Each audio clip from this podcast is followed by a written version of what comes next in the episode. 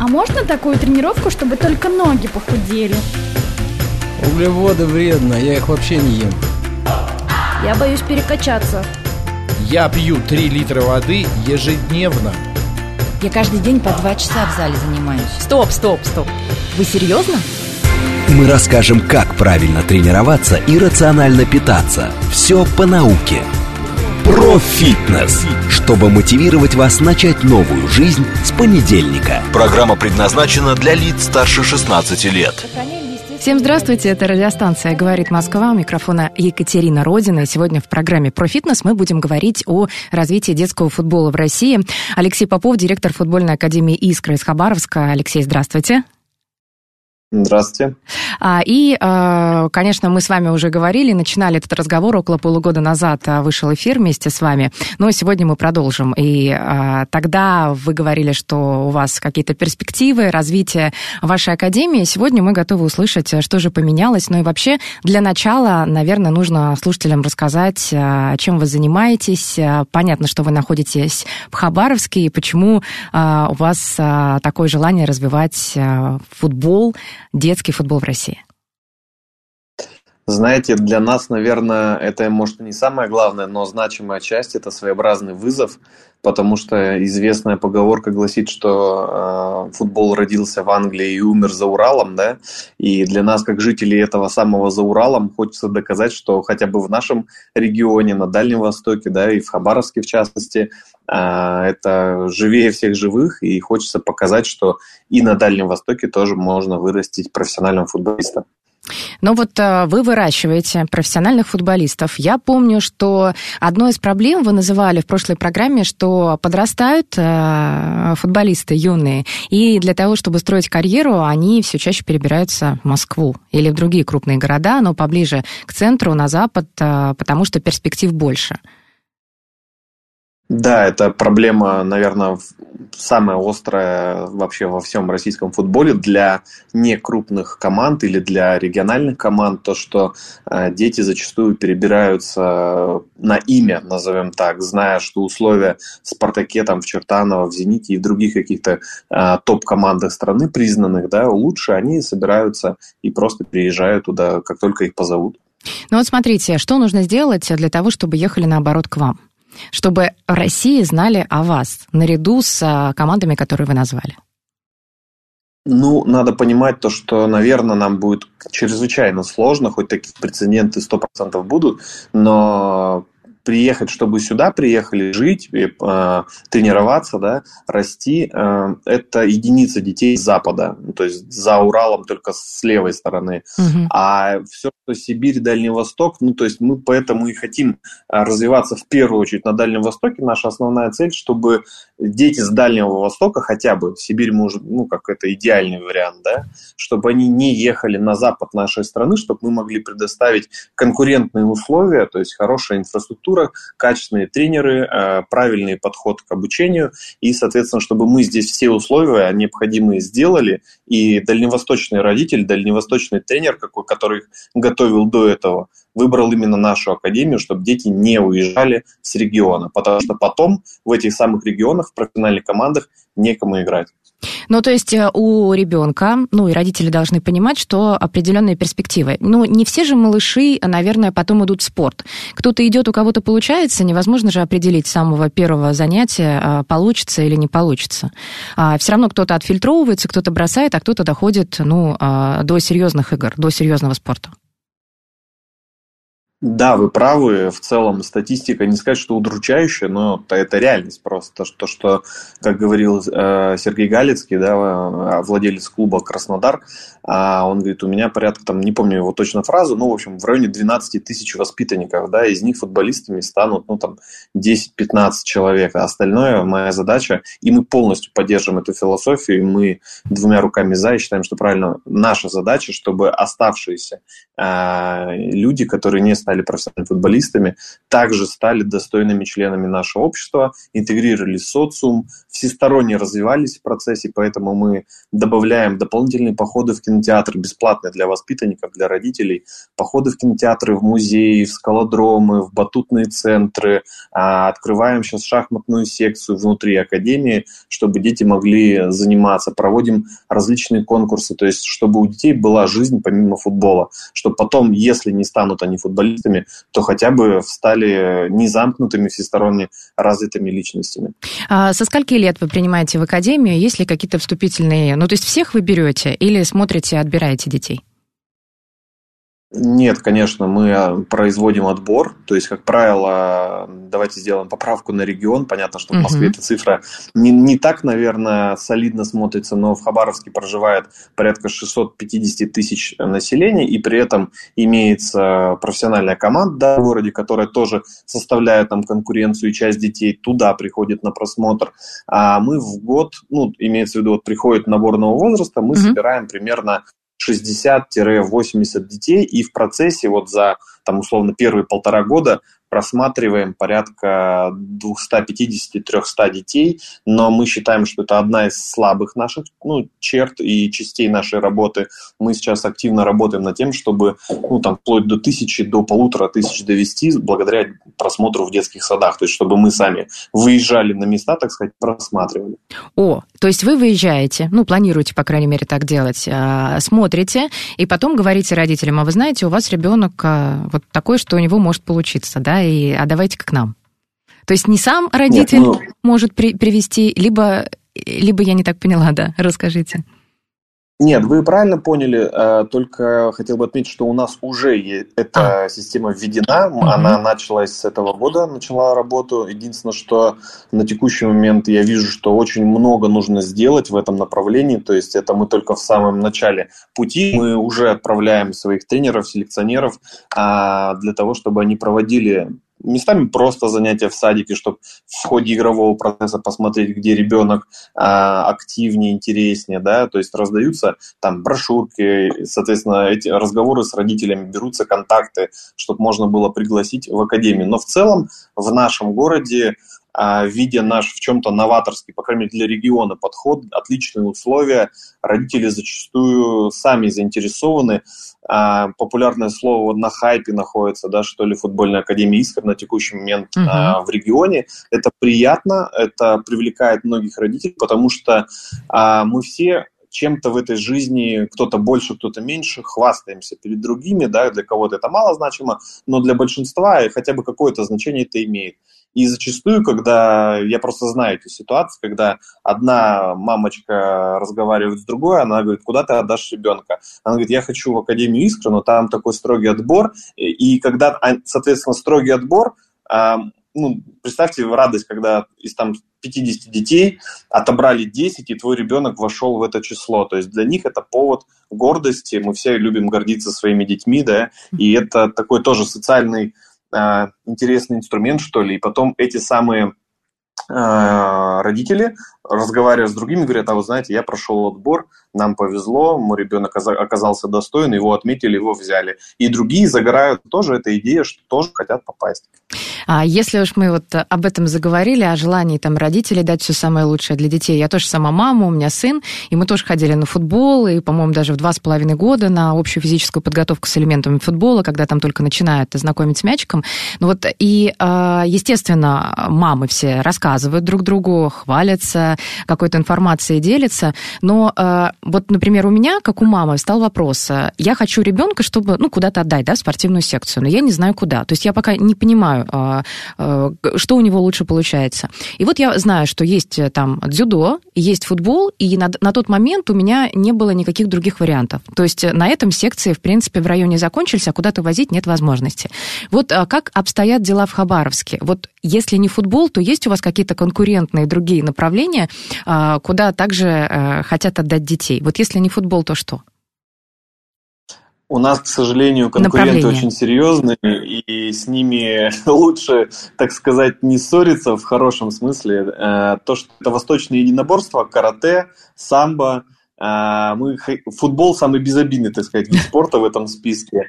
А, карате, самбо, единоборство, то есть все, что связано с Востоком, потому что Азия рядом, а, это проникает, это оказывает какое-то влияние, и это отголоски каких-то 90-х, 2000-х годов, то есть это было тогда прям супер популярно, сейчас потихоньку идет на спад, но в целом есть такая позиция, что там мальчика отдам на единоборство, он возмужает, окрепнет и так далее. И второй, самый достойный, наверное, наш соперник – это хоккей, потому что на хоккее, э, хоккей, точнее, в Хабаровске и вот в Владивостоке, допустим, да, его тоже любят. Он, наверное, даже популярнее с точки зрения зрителя, чем футбол. На хоккей у нас полные трибуны, да, на арене хоккейного клуба «Амур», а на футболе, к сожалению, нет. Я профессиональные клубы, имеется в виду, которые mm-hmm. в городе есть. А, и поэтому хоккей любят больше, зачастую детей отдают туда. Но вот если говорить про детей, то что в хоккее, что в футболе нужны примерно более-менее одни и те же дети в 6 лет. То есть он может, он стоит на развилке и выбирает, куда пойти. Так что определенная борьба за детей есть, да. Угу. А вот вы сказали, менее травмоопасный спорт, но я помню, что тоже у меня знакомые дети ходили на футбол, и ниже коленей все в синяках, к чему быть готовыми, и что это нормально, ну, то есть, мне кажется, что это нормально, вот я хочу услышать это от вас, что нормальным, когда э, ребенок приходит, ну, в синяках, э, насколько они, насколько это травмоопасно все равно, ну, понятно, что меньше там травмоопасно, чем какие-то контактные виды спорта, но, тем не менее, мячик, тем не менее, дети могут заваливаться друг на друга, э, пинать, э, попасть ногой мимо мячика по ноге, что-то такое, вот к чему быть э, готовыми нужно родителям? Ну, на самом деле, я приведу пример себя, потому что когда-то я занимался футболом и любил поиграть там при школе, еще где-то, ну, помимо тренировок, да, поиграть вне. И вот в школе, я точно помню, мы играли на асфальте, на асфальтовой площадке, а я стоял на воротах. И я был очень самоотверженный вратарь, который приходил домой весь просто в содранных коленках, разодранные ноги, причем новые трико у меня были просто в лохмотье с китайского рынка, да, так сказать, э, превращены. И я был очень горд собой, я хвастался отцу за то, что папа, я отбил мяч, сегодня я молодец. А он меня ругал и даже журил за то, что говорит, что ты так неумно играешь в футбол, весь в синяках, весь э, в ссадинах, все надо там клеем BF6, который раны, да, знаете, обрабатывать, нужно замазывать зеленкой, йодом, чтобы ты только мог на следующую тренировку пойти, где то же самое происходит произойдет. А, но в целом, наверное, как с любым видом спорта, футбол любительский не сильно травмоопасен, когда вы во, во дворе а, играете, а футбол профессиональный, конечно, носит ну, значительные риски, есть определенный список травм, которые считаются как знаете, профессиональная mm-hmm. травма, да, разрыв кольцеобразных связок, допустим, это очень частая проблема в современном профессиональном футболе. Но, Но это у взрослых, это у детей же вряд ли происходит, там да, не такая нагрузка. У детей, ну вот смотрите, три года мы существуем, за все время э, таких сложных травм, которые отличаются от простого ушиба, да, я видел, наверное, в нашей академии два или три раза это переломы, угу. в ходе неудачных какой-то борьбы во время игры, один раз во время тренировки. А, и была очень серьезная перелом ключицы у другой команды, которая играла ну, на одном поле с нами э, во время тоже тренировочного процесса. Я сам, допустим, любительский там, год назад принимал участие в турнире, а, мне 30 лет сейчас, но а, не знаю, из-за чего стечения обстоятельств, либо плохая физическая разминка да, перед игрой. Ну, я опять же стоял на воротах, вот перелом пальца получил, грубо говоря, на этом турнире и выбыл, соответственно, из турнира э, то есть, если заниматься футболом в детском возрасте, ну, это не так часто, как может, наверное, показаться. Угу. А поскольку соревнования проводятся даже когда ну, ребята маленькие, еще не подростки, а насколько серьезно нужно к этому относиться? У меня просто вот сейчас э, прям живой пример. У нас череда детских дней рождения у моих знакомых, и вот э, не попадают, потому что у нас тренировка по футболу, у нас соревнования, нам нельзя пропустить, потому что у нас подготовка. Я понимаю, что настолько э, ребенок занят, ну, с одной стороны, да, классно, серьезно, и есть какие-то цели и намерения, а с другой стороны, я понимаю, что ребенок элементарно пропускает все детские дни рождения у нас подряд, потому что по субботам обычно игры или тренировки. Вот такой момент вы как-то сглаживаете? Как-то вот э, есть какие-то жалобы от ребят, от их родителей? Екатерина, ну, смотрите, во-первых, э, я сейчас, пока вы говорили, я вспомнил очень важную вещь, я считаю, по предыдущему вопросу. Да. Я не упомянул а, типичное а, заболевание футболиста, ну, наверное, в целом подрастающего организма, но в футболе оно часто проявляется у детей порядка там 9, 10, 11 лет. А, болезнь пяток Шинца – когда они начинают очень сильно болеть, то есть просто для слушателей хотел бы предупредить, что а, если вдруг занимаетесь футболом, может в других видах спорта такое тоже есть, поэтому я не знаю просто, да, про футбол говорю, а, разговаривайте с детьми, узнавайте их самочувствие, состояние, потому что в противном случае, если они будут молчать, а вы не примете меры, не ограничите, там, буквально ты дал ему неделю перерыва от тренировок, и он нормально может продолжаться заниматься. То есть такая болезнь, которая с возрастом проходит и просто необходимо иногда на контроле держать, если mm-hmm. у него что-то начинает болеть, давать ему небольшую паузу и потом продолжать. Но есть другие примеры, где дети терпят или родители не принимают мер, и потом ребенок на 8-9 месяцев э, из футбола, из спорта выпадает. Поэтому на это, конечно, надо обратить внимание. А касательно вашего вопроса, ну, мы, конечно, настаиваем, да, что для нас и для наших воспитанников самых сильных, да, из первых групп, это футбол это святое, поэтому футбол на первом месте, и мы сразу с родителями ведем беседу, что, извините, никаких там день рождения дедушки, день рождения бабушки, это не является оправданием для того, чтобы пропустить тренировку. А местами грубовато, но как есть, потому что если мы, мы все-таки стараемся вырастить профессионального спортсмена, да, uh-huh. а какой профессиональный спортсмен без профессиональной, без профессионального отношения и профессиональной подготовки. Поэтому если он пропускает эм, тренировку или тем более игру какую-то, даже товарищескую, это, знаете, как вы флешку вставили, передаете файлы. Это часть потерянных файлов, которые э, не передалась, так сказать, на, на компьютер. Uh-huh. И поэтому он будет местами даже пропустив одну тренировку, казалось бы, да, но за год набирается значительное количество часов, и мы сравним, мы стараемся награждать детей, которые посещают все тренировки за год посетил, мы стараемся какой-нибудь более-менее серьезный. Мы их, во-первых, просто поздравляем перед всеми ребятами, чтобы они могли как-то погордиться. Во-вторых, вручаем э, грамоты, вручаем какие-то призы, стараемся мотивировать других тоже посещать все тренировки, потому что за год разница между тем, кто посетил все тренировки и, допустим, наоборот, часто пропускал, там бывает по 40-50 часов угу. накапливается, что сами можете предположить, это очень много. Понятно, все серьезно. А по поводу соревнований и различных призов, вот а, как ребята обычно воспринимают? Понятно, что они хотят, чтобы команда победила, и когда а, добиваются своей цели, а, вот что для них служит самой большей наградой, ну, самой большой? Похвала тренера, похвала родителей, может быть, а, вот пощупать этот кубок или медальку, чтобы что-то было физическое отражение вот этого успеха. А, чему радуется больше?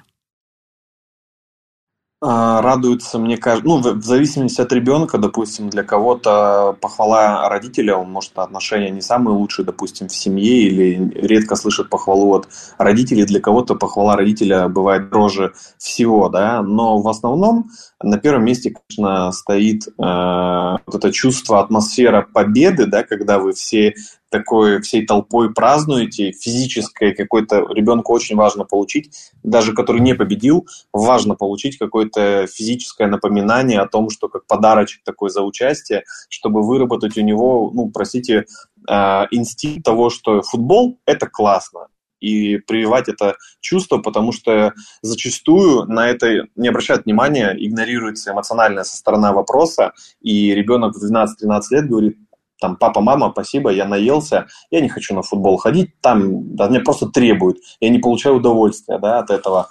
Поэтому в основном это, конечно, физическая какая-то медалька, кубок. А мы, допустим, когда проводим, мы стараемся в зимнее время организовывать турниры, они тут крупнейшие на Дальнем Востоке, потому что у нас есть крытый манеж, угу. и мы стараемся детей до примерно 9 лет вообще всех наградить. Даже кто занял там самое последнее место, мы награждаем всю команду, хотя бы какой-нибудь там резиновый браслетик, что-нибудь мы дарим. Ну а первое место, конечно, стараемся, мы стараемся и в этом тоже быть инновационной академией, э, отличаться от региональных турниров, которые проходят. Мы не там просто какой-нибудь пластиковый кубок за 300 рублей и медальку в спортмастере, купленную там тому первую. Мы стараемся разнообразные, там, банально, во-первых, для команды, там, пицца, какие-то еще подарки, кепки, там, шапки, э, рюкзаки, так и красивые, классные, дорогие э, кубки, медали, все очень качественно, дипломы и прочее, чтобы каждый, даже включая тренера, который команды, да, не наш тренер, а тренер, который участвует в турнире, да, команда, он все равно получает э, небольшую грамоту, чтобы даже он получил удовольствие от э, данного мероприятия, хотя бы такое. У нас вот есть, это мотивация. Э, да, у нас есть э, своеобразный музей э, в нашей академии и огромные кубки, ну, наверное, по размерам сопоставимые с хоккейным кубком Стэнли, да, а, на которые это как переходящий кубок, то есть даже если не Искра его выиграла, а какая-то другая команда на нашем турнире именно, мы вписываем ее имя на кубки, и, соответственно, у нас такой зал славы, славы получается, где э, стоят э, кубки с гравировками тех команд, которые участвовали в наших турнирах и победили в этих турнирах. Угу. Ну, а, я так понимаю, но ну, я и предполагала, что это очень важно, потому что ребенку важно увидеть свой результат, а, пощупать его, это такое сопоставимое. А еще если унести домой, поставить на полку, просыпаться утром и смотреть, то это, наверное, тоже неповторимые какие-то ощущения. И пицца тоже, как мотивация. Почему нет? Какая-то такая награда, когда можно отдохнуть после соревнований. Как часто вы проводите такие соревнования серьезные? У нас раньше проходили соревнования четыре раза в год. Это январь, ну, как правило, январские каникулы. То есть привязаны к каникулам в этом вопросе. Мы хотим все-таки поменьше отрывать э, людей из других городов от учебного mm-hmm. процесса, потому что любой турнир это три ну, как правило, три, но реже четыре дня. А, и поэтому не хотелось бы отрывать лишний раз. Поэтому мы проводили осенью на осенних каникулах, в январе на зимних каникулах и в марте на мартовских каникулах. И также для самых-самых маленьких проводили в июне месяце, а, там для пятилетних, шестилетних малышей, там вообще просто это фестиваль без счета, просто бегают, пинают, получают удовольствие. Ну, кстати, на удивление всем очень-очень понравился именно такой формат.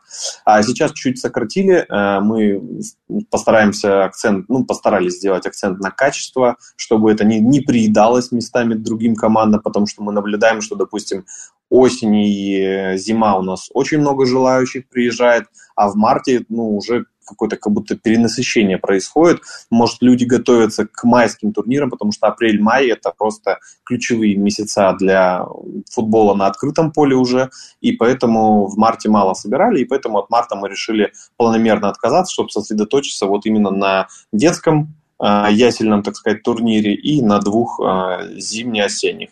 Алексей, а, я помню, что в прошлом эфире мы с вами разговаривали о соревнованиях и внутрироссийских, которые проходят в Москве, и в других а, регионах, в других городах. И еще вы вспоминали о том, как раньше были соревнования международные в других странах, вывозили детей. Я, конечно, хочу спросить, а, есть ли надежда, что это возобновится, а может быть уже возобновилось, и мы обязательно об этом поговорим в следующей получасовке программы. А пока я напомню, что у нас в гостях Алексей Попов, директор футбольной академии Академии «Искра», которая находится в Хабаровске. Говорим о развитии детского футбола. И Алексей рассказывает, э, как дети попадают в футбол, как их мотивировать и как растить из них настоящих спортсменов. Мы буквально на несколько минут прервемся, далее реклама, немного новостей, и потом снова поговорим о детском футболе. Мы расскажем, как правильно тренироваться и рационально питаться. Все по науке чтобы мотивировать вас начать новую жизнь с понедельника. Про фитнес. Ну что, продолжаем эфир. Напомню, Алексей Попов, директор футбольной академии «Искра» из Хабаровска. А здесь по аудиосвязи, поскольку я в Москве, а Алексей в Хабаровске, но это не мешает нам рассказывать вам о детском футболе. Ну что, Алексей, обещали про соревнования. А как у вас с международными планами? Вообще есть а, какие-то какие-то планы на этот счет? Ну, на самом деле мы руки не опускаем, потому что, возможно, для Запада нашей страны это и является какой-то прям сильно значимой проблемой, а, но для нас, а, для которых в целом поездка даже для Москвы это своеобразное путешествие, что уж говорить, то там для Турции, как отдых, так и любые путешествия с Дальнего Востока это проблематично, знаете, планируемое заранее, угу. поэтому мы на самом деле здесь не унываем, мы вот сейчас на текущий момент я дал задание сотрудникам составить список команд Южной Кореи, а также Китая, и, соответственно, попробовать начать работать с ними, то есть связаться с их детскими э, школами и договориться о сотрудничестве, о том, что мы их приглашаем сюда за наш счет. Ну, как правило, так и работает, то, что мы там оплачиваем проживание, условное питание здесь, а они взамен зачастую то же самое на тех же условиях приглашают к себе. То есть мы хотим, да, в Китай в том числе интегрироваться в азиатский футбол, потому что, ну, извините, но не, на, не налетаешься, особенно с маленькими детьми, там, девятилетними, да. да, не налетаешься на Запад, потому что 8 часов перелета это очень тяжело. Ну, тренд на Азию, он сейчас э, актуален. А, ведь раньше у вас не было таких контактов, сейчас э, они разовьются, и это же будет ну, здорово, если действительно получится и с Китаем, и с Южной Кореей организовывать такие соревнования по очереди. Ну, самое обидное, что такие контакты у нас были. Мы уже отправляли на сборы э, mm-hmm. свою сборную э, в Сеул, это Южная Корея. И мы отправляли их для того, чтобы они там посоревновались с местными командами. Это было до пандемии? Да, вот именно, что это было до пандемии, и мы только начали выстраивать какую-то взаимосвязь, даже были договоренности с китайскими командами, а, причем за несколько месяцев до пандемии мы организовывали турнир и, соответственно, хотели приглашать команды. Мы связывались с китайской, э, южнокорейской, японской. Японская команда написала, а вы не против, если к нам к вам, точнее, прилетит команда из Норвегии. Мы удивились, посмотрели еще раз на карту мира, посмотрели, где Норвегия, где Хабаровск, и поняли, что это немного далековато, но, как говорится, хозяин-барин. Нам отказываться не к лицу, поэтому мы, соответственно, согласились. Но как раз началась пандемия, и все, естественно, свернулось, контакты многие перегорели, утратились, где-то сотрудники поменялись, где-то просто из-за международной ситуации стало сложнее выйти на связь, и поэтому сейчас приходится это практически с нуля все возобновлять. Угу. Ну, я надеюсь, что все получится. И тогда мы сделаем с вами еще один эфир, где вы расскажете о том, как прошли международные соревнования. Алексей, по поводу экипировки хотела спросить, а, мечей и вообще всего оборудования. Мы знаем, что у нас а, все-таки какие-то бренды ушли, рынок вообще поменялся. Вы не испытываете каких-то проблем с закупками оборудования? Возможно, поменялось, или у вас были какие-то поставщики, российские производители? Что в этом плане? Ну, на самом деле, небольшие, скорее. У нас и до этого-то была не самая веселая ситуация в плане того, что э, на Дальний Восток очень-очень долго э, идут все доставки, посылки, угу. и мы вот заказывали недавно форму испанского бренда, и она до нас шла, ну, там практически 4 месяца или 5, то есть безумно долго, там были, правда, неурядицы, но в целом три месяца точно вот до нас примерно шла доставка. Но это только то, что касается тренерского коллектива, да, который мы хотим одеть в более известные бренды, да. А, ну а вот детей, если взять, то мы очень давно, с самого начала Академии, работаем с российским брендом 2К, а, они молодцы, на самом деле, в этом плане. Не жалко их, так сказать, порекламировать, потому что ребята начинали с одного э, качества, да, и опираясь, по крайней мере, может, не только наши, но отзывы, они неплохо поработали над качеством, и, соответственно, мы закупаем форму у них. И а производство где? У вас? Производство на Дальнем Востоке? Нет, нет? Нет, производство, насколько я знаю, в Подмосковье, но угу. это все равно в любом случае гораздо Блин. лучше, чем э, с Испанией, да, так сказать, вести. Вот. Хоть и можно, по идее, да, договориться с Китаем, но тут, как говорится, во-первых, зачастую ирония заключается в том, что Китай, который от Хабаровска через реку, ты реку да. был, и ты в Китае находишься. Но доставка из Китая зачастую идет а, по маршруту Китай-Москва, Хабаровск. Ничего да, себе. Это, это, это легче да. Э, с, это, самовывозом забрать из Китая. Вот именно, да. Потому что вот вроде как сейчас я слышал, что какие-то лазейки появляются из некоторых населенных пунктов напрямую можно в Россию, ну, то есть на Дальний Восток, без Москвы.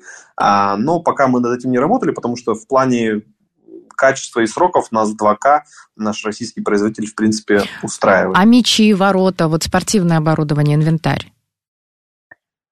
Да, если честно, нет. Я бы не сказал бы, что мы испытываем каких-то проблем. А, мечи... Но это наши производители даже... или, или заграничные? Ну, э, допустим, мы покупали мечи Джака, это заграничный производитель, да, и как у нас до нас их доставляли там примерно за полтора месяца, так и сейчас примерно так же происходит. Поэтому в плане вот экипировки чуть-чуть тренерская пострадала, люксовая, назовем так, да, которая там э, экипировка, да, которую мы хотим одеть именно управляющий персонал, тренерский коллектив. А все, что более простое для детей, нет, не пострадало, как было, так и осталось примерно на том же уровне. Единственное, кое-где цены изменились, но в остальном нет. А, смотрите, я еще э, читаю информацию о вас, что вы набрали больше 400 воспитанников. Э, Все это время ребята занимались полностью бесплатно, бесплатно получали экипировку. Ну вот 400 воспитанников. Э, сколько, какой процент вообще девочек? И девочек рассматриваете или нет? Женские команды футбольные, насколько они сейчас в фаворе? Ну, сейчас э, в целом в России, российская РФС, Российский футбольный союз, он, э, это его политика поддержания и создания вообще женских команд, э, поэтому на это, насколько слышал, выделяются какие-то определенные даже гранты от государства. Мы, поскольку полностью частная организация без государственных денег, поэтому э, ну, мы заинтересованы в этом, но на текущий момент надо признать, что на Дальнем Востоке, наверное, во-первых, отстает вот эта м, тенденция да, от запада страны, потому что а у нас, допустим, с девочками туго, и если вы спрашиваете про проценты, ну, наверное, получается где-то в районе полутора процентов. У нас порядка, а, по-моему, пяти девочек или шести. Ой, это так мало. А. Но это, получается, смешанные команды. То есть девочка все равно в какой-то да, команде да. мальчиком. Угу. Да, девочка занимается вместе с мальчиками, но вот, к сожалению, одна девочка перестала заниматься, но есть девчонки такие, которые, вот одна девочка, которую я рассказываю, она одна из таких, которая а, просто сказала, родили ее, сказали, это не женский вид спорта, мы не будем заниматься. И это одна из основных причин, почему девочек мало. Зачастую все считают, что это не женский вид спорта. Ничего себе, этом, а вот на борьбу, дев... а на борьбу и даже записывают девчонок. Мне кажется, уже ну, давно вот в прошлое ушло. Женское, не женский вид спорта. А если спорт, то там могут присутствовать и все. Вон а, синхронное плавание, тоже мужские команды теперь существуют. Так что ну, к сожалению, такой стереотип, но вот возвращаясь к теме, то, что эти девочки, вот у нас сейчас две девочки есть, и одна, которая ушла, но они зачастую сильнее большинства мальчиков своего возраста, что очень э, впечатляет. А регламент, самое смешное, позволяет, допустим, семилетним девочкам играть с восьмилетними мальчиками, то есть на год младше. А, и поэтому представьте, если девочка в своем возрасте самая сильная, спускаясь на год младше, она там вообще терминатор практически. Ну, поэтому мы планируем развивать это направление. Мы надеемся, что рано или поздно у нас появится и женская команда. А, ну вот на текущий момент такая ситуация обстоит. Вот мы анонсировали буквально неделю назад, пока что на внутреннем, так сказать, mm-hmm. среди родителей анонсировали, и в ближайшее время анонсируем это уже в открытую, что мы будем помимо этого э, секцию шахмат внутри для всех желающих, да, на жителей нашего города, ну, имеется в виду детей. Это а вы так девочек очередь, привлекаете, девочек шахматами заманиваете? Нет, нет, Екатерина, вы сейчас не дослушали. И девочки шахматы, конечно, тоже возможно, но, к сожалению, я больших надежд э, в данном случае, что мы большое количество наберем, тоже не питаю. Но мы также для поддержки наших мальчиков мы набираем группу девочек-черлидерш, э, открываем ты. секцию, и, соответственно, вот здесь мы ожидаем и уже достаточное количество девочек уже записалось, то есть интерес есть. Так что, как говорится, мальчикам футбол, как бы это стереотипно не звучало, я надеюсь, что, повторюсь, что у нас будут женские команды, ну а девочкам черлидинг. Ничего себе, но это не вызывает какого-то отторжения? Все-таки э, такая связанная все в американских фильмах мы видим вот эти танцы, когда девчонки поддерживают э, а, команды различные спортивные. Нормально относятся к тому, что девочек... Ну, да, я понимаю, а почему спрашиваете.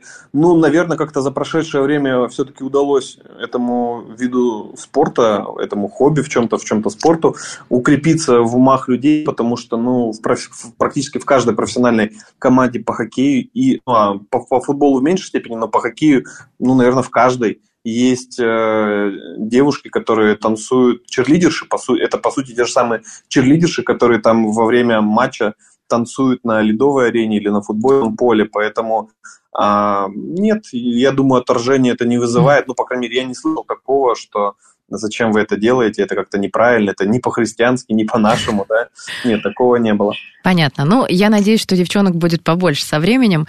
А, расскажите по поводу того, как вы тренеров переманиваете и откуда, чтобы они были у вас э, не только известные вот на Дальнем Востоке, но и вообще известные в России. Есть же среди ваших тренеров э, такие спортсмены, которых знают многие, кто увлекается футболом? Да, конечно. Ну, э, ситуации разные бывают. То есть, если раньше мы, грубо говоря, вынуждены были предлагать финансовые условия хорошие, да, и для некоторых, ну, некоторые тренеры были в такой ситуации, что у них нет здесь и сейчас предложения, а тут какая-то хабаровская искра предлагает приехать за хорошие финансовые условия. Ну, и они соглашались. Но радует то, что приезжая сюда, они меняли мнение. И вот, допустим, приведу в пример. А, недавно приезжал абсолютно посторонний тренер, очень известный в России, да, приезжал сюда, а, ну, среди, повторюсь, среди футбольных mm-hmm. деятелей, да, а, приезжал сюда и просто по работе, да, у него было здесь что-то вроде лекций, проведения лекций. А он приехал сюда, мы пригласили его в академию, он провел время здесь, настолько загорелся э, работой здесь, в целом проектом, да, который мы делаем, что сейчас мы ведем с ним переговоры о трудоустройстве, да, и он говорит, слушайте, я разные зарплаты в жизни получал, я понимаю, что вы частный клуб, а не живете на частные деньги, не на каких-то там деятелей Газпрома или каких-то крупных компаний, а в гораздо более скромных размерах, поэтому я готов условно где-то подвинуться в цене, потому что мне интересно работать в таком проекте, потому что он похож на э, какие-то топ, ну, зачаток топового проекта в России. Вот его слова. Не проводили какие-то опросы, хотя бы просто вот вы уже больше трех лет существуете, на начальном этапе понятно, что вы только э, начали работать, никто о вас не знал, вот сейчас, спустя больше трех лет, а, какие итоги можно подвести работы вашей академии, но вот можно себя хвалить. Можно без ложной скромности рассказывать, э, как к вам относятся другие конкуренты, возможно, а, ваши партнеры. Чего удалось добиться за три года? Ну, смотрите, в целом э, надо всегда понимать то, что конкуренция, она должна быть, и нужно всегда даже местами специально себя в голову вбивать эту мысль, что тебе как минимум наступают на пятки, а возможно и перегоняют твои конкуренты, да, поэтому и если ты остановился, как бы это ну, шаблонно, может, не звучало, если ты остановился, ты проиграл конкуренцию, да, и другой клуб или другая академия там тебя выиграет, заберет твоих воспитанников и присвоит себе. А конечно, местами приятно окунуться в воспоминания, с чего мы начинали, там, с мини-поля, вообще построенного внутри какого-то завода, да, за полузаброшенного, э, размера 40 на, 12, э, на 16 метров. Mm-hmm. Первый в городе зал с искусственной травой был, и потом мы увидели, что нужно расширяться. Как-то изначально даже такое, наверное, масштаба и не планировалось. Вот решили расширяться, начали строить и поняли то, что нужно строить вот так. Ну, так правильно просто делать построили, не хватает вот этого, построили а, дополнительное здание с раздевалками, с административным корпусом, а, построили манеж а, и понимаем, что, ну, то есть это уже из какой-то, не то что желание там, баловством грубо это будет назвать, но из какого-то такого непонятного желания улучшить футбол на Дальнем Востоке, это превратилось в четкое понимание того, что мы хотим сделать, для того, чтобы получить на выходе профессионального игрока? Какие, шаги нам нужно пройти? Вот ну, планы у нас достаточно наполеоновские в этом вопросе.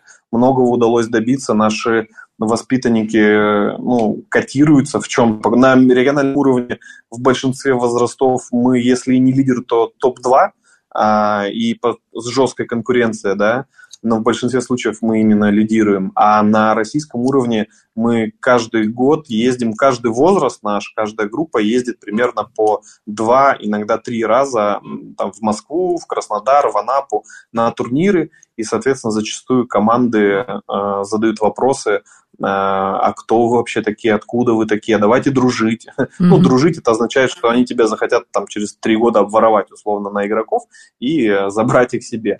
Но в любом случае интересуется, это, ну, определенное признание приятно. Вот, допустим, в январе месяце мы играли на итоговом кубке Иванова. Это, наверное, самый престижный кубок среди девятилетних детей в России. Когда-то он был международным, там команды из Италии приезжали сюда, с Белоруссии, с ближнего и дальнего зарубежья, назовем так.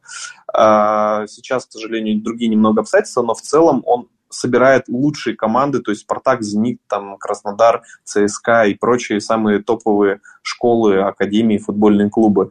Ну вот мы выступили, получается, во-первых, мы выиграли а, на отборочном этапе, который проводится там примерно из 100, среди 160 команд, мы выиграли, попали на основную часть, куда там, по-моему, попало еще две команды помимо нас. Остальные все только по приглашениям приходили. То есть это вот топы, которых их качество неоспоримо, и они получают сразу право участвовать в турнире.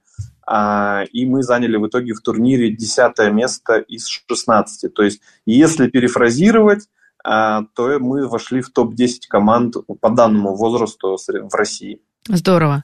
А филиалы не планируете строить? В других а, городах? Да, мы, мы, мы уже. У нас, уже? 420 или 430 воспитанников, включая воспитанников с Комсомольска на Амуре. Это Э, крупный город в Хабаровском крае с населением, по-моему, 300 тысяч человек или около того. А мы уже открыли там э, филиал, в котором занимаются порядка 120 детей. А, занимаются на тех же условиях, то есть полностью бесплатные занятия для членов э, первых групп да, и платные для вторых и последующих групп. А, мы их привлекаем на местные турниры, мы, они едят как отдельная команда. Если мы едем на Запад, то они отправляют своих воспитанников в своеобразную сборную Искра Хабаровск, Искра Комсомольск, и мы едем на Запад уже усиленным составом Искры. Угу. А есть какие-то проблемные точки, которые мешают вашему развитию в настоящий момент? Ну да, на самом деле э, нам, мы молодая академия, которая начала с чистого листа, без каких-либо серьезных связей э, в футбольной сфере, в спортивной сфере, да, то есть мы вообще практически с голого нуля, с энтузиазма, с желания определенных людей построить с нуля э, профессиональную какую-то академию, профессиональную структуру. Мы начали, поэтому не хватает, наверное, спортивных контактов, хотелось бы больше э, квалифицированных тренерских кадров, потому что их всегда мало, угу. и это очень ресурс в России в целом, поэтому всегда хочется больше. Плюс мы наступаем на определенные граб, грабли, то есть вот на текущий момент э, ситуация обстоит так, что мы сделали очень быстрый скачок по инфраструктуре, и сейчас нужно подтягивать персонал качество и местами количество, да, то есть э, открываются новые вакансии, набираются новые люди, но при этом нужно и улучшать качество э, других сотрудников, чтобы они соответствовали текущему уровню и целям академии. Комплексная работа такая которая ведется постоянно. Да. Но это должны быть э, и сотрудники, которые вот как раз э, занимаются планированием, занимаются какой-то рекламой, э, партнерствами, сотрудничествами разного рода. Это не только тренеры. У вас сколько работает людей, если посчитать в вашей академии? Ну, у нас на текущий момент работает 16 тренеров, это включая филиал в Комсомольске. Угу. И порядка, включая, если технических работников, уборщиц, там, котельщиков и прочее, ну, порядка, плюс тренеры, ну, получается порядка 35-38 человек, наверное. Расширяться будете, если нужно будет? если а, возникнет потребность создавать еще филиалы. Вдруг в Москве создадите филиал? А, у нас это немного противоречит нашей философии. А, вы же развиваете Дальний Восток, да? Вы только там. А, не то, что мы развиваем Дальний Восток, просто наша стратегия и философия такая, что для того, чтобы ехать соревноваться с западными командами или в данном случае, в данном контексте открывать там филиал – сначала мы должны стать безоговорочными лидерами в своем регионе, а потом уже думать о расширении куда-то за его пределы. Поэтому наша задача и идея, во-первых, повторюсь, ресурсы у нас ограничены, ну, имеется в виду, это не какая-то супер мультимедиа компания, которая деньги не считает, просто кидает их там в печку под названием «Искра», да, а поэтому мы вынуждены ими правильно ну, распоряжаться, и, соответственно, распылив силы, каждый филиал оттягивает очень большие ресурсы на себя, да, и поэтому мы предпочитаем лучше предоставить максимально комфортные условия здесь, бесплатное там обучение, тренировки, форма и так далее, нежели распылить там по всему региону или даже еще дальше свои силы, и при этом там через два года закрыться, потому что кончились деньги. Нет, мы хотим планомерного развития постепенно. Да, наверное, мы будем расширяться. Для начала вот сейчас недавно обсуждали как раз на днях. Мы внутри города планируем что-то вроде мини-филиальчиков открыть, да, которые будут привлекать детей из детских садов, школ и так далее. А потом, возможно, это дойдет до расширения в других городах. А, возвращаясь еще такой а, вопрос, а, немного сверну с темы. Часто проводите собрания с родителями? Насколько контакт, вот э, рука на пульсе, все через ребят или напрямую тренеры контактируют с родителями? Даже таких уже подростковых игроков, как часто проходят собрания и проходят ли вообще?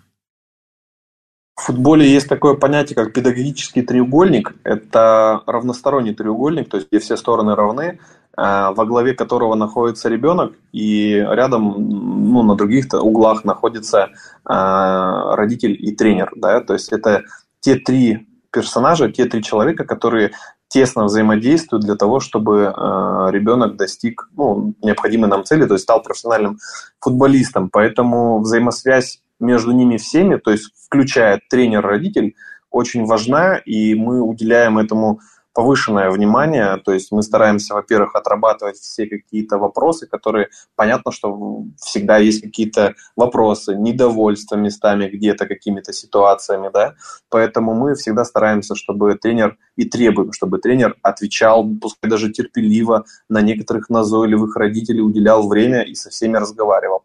При этом два раза в год, то есть раз в полгода, это июль и окончание года в декабре, мы проводим итоговое родительское собрание, где я, как директор академии, тоже присоединяюсь, местами высказываю необходимые ну, мысли для или какие-то, допустим, про справ, важность справок, ну, как пример да, приведу, медицинских справок для посещения тренировок, потому что есть случаи, где там в профессиональном футболе, где справки подделывают, а потом с человеком происходят тяжелые для здоровья последствия, да. Да, а, просто покупают уже случаев таких, да, об этом все говорят. Да, и поэтому вот раза в год, э, во-первых, все родители Академии, даже их 400 человек, э, знают мой телефон. Э, зачастую по каким-то...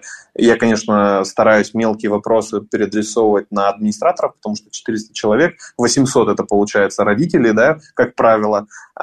Всем не ответишь, но в целом любой родитель имеет мой телефон, и если вопрос того требует, он может обратиться с каким-то вопросом. То есть мы стараемся сделать такую систему, в которой родители не чувствуют себя одиноким в решении каких-то своих вопросов. Ну и ребенок тоже, соответственно. Спасибо огромное. Алексей да. Попов, директор футбольной академии «Искра» из Хабаровска. Я желаю вам, чтобы академия росла, развивалась, ну и ваши цели такие хорошие в отношении юных спортсменов, футболистов на Дальнем Востоке воплощались в жизнь. Спасибо вам огромное. Я думаю, что еще не раз э, услышимся в эфире на радио «Говорит Москва». Спасибо, Алексей.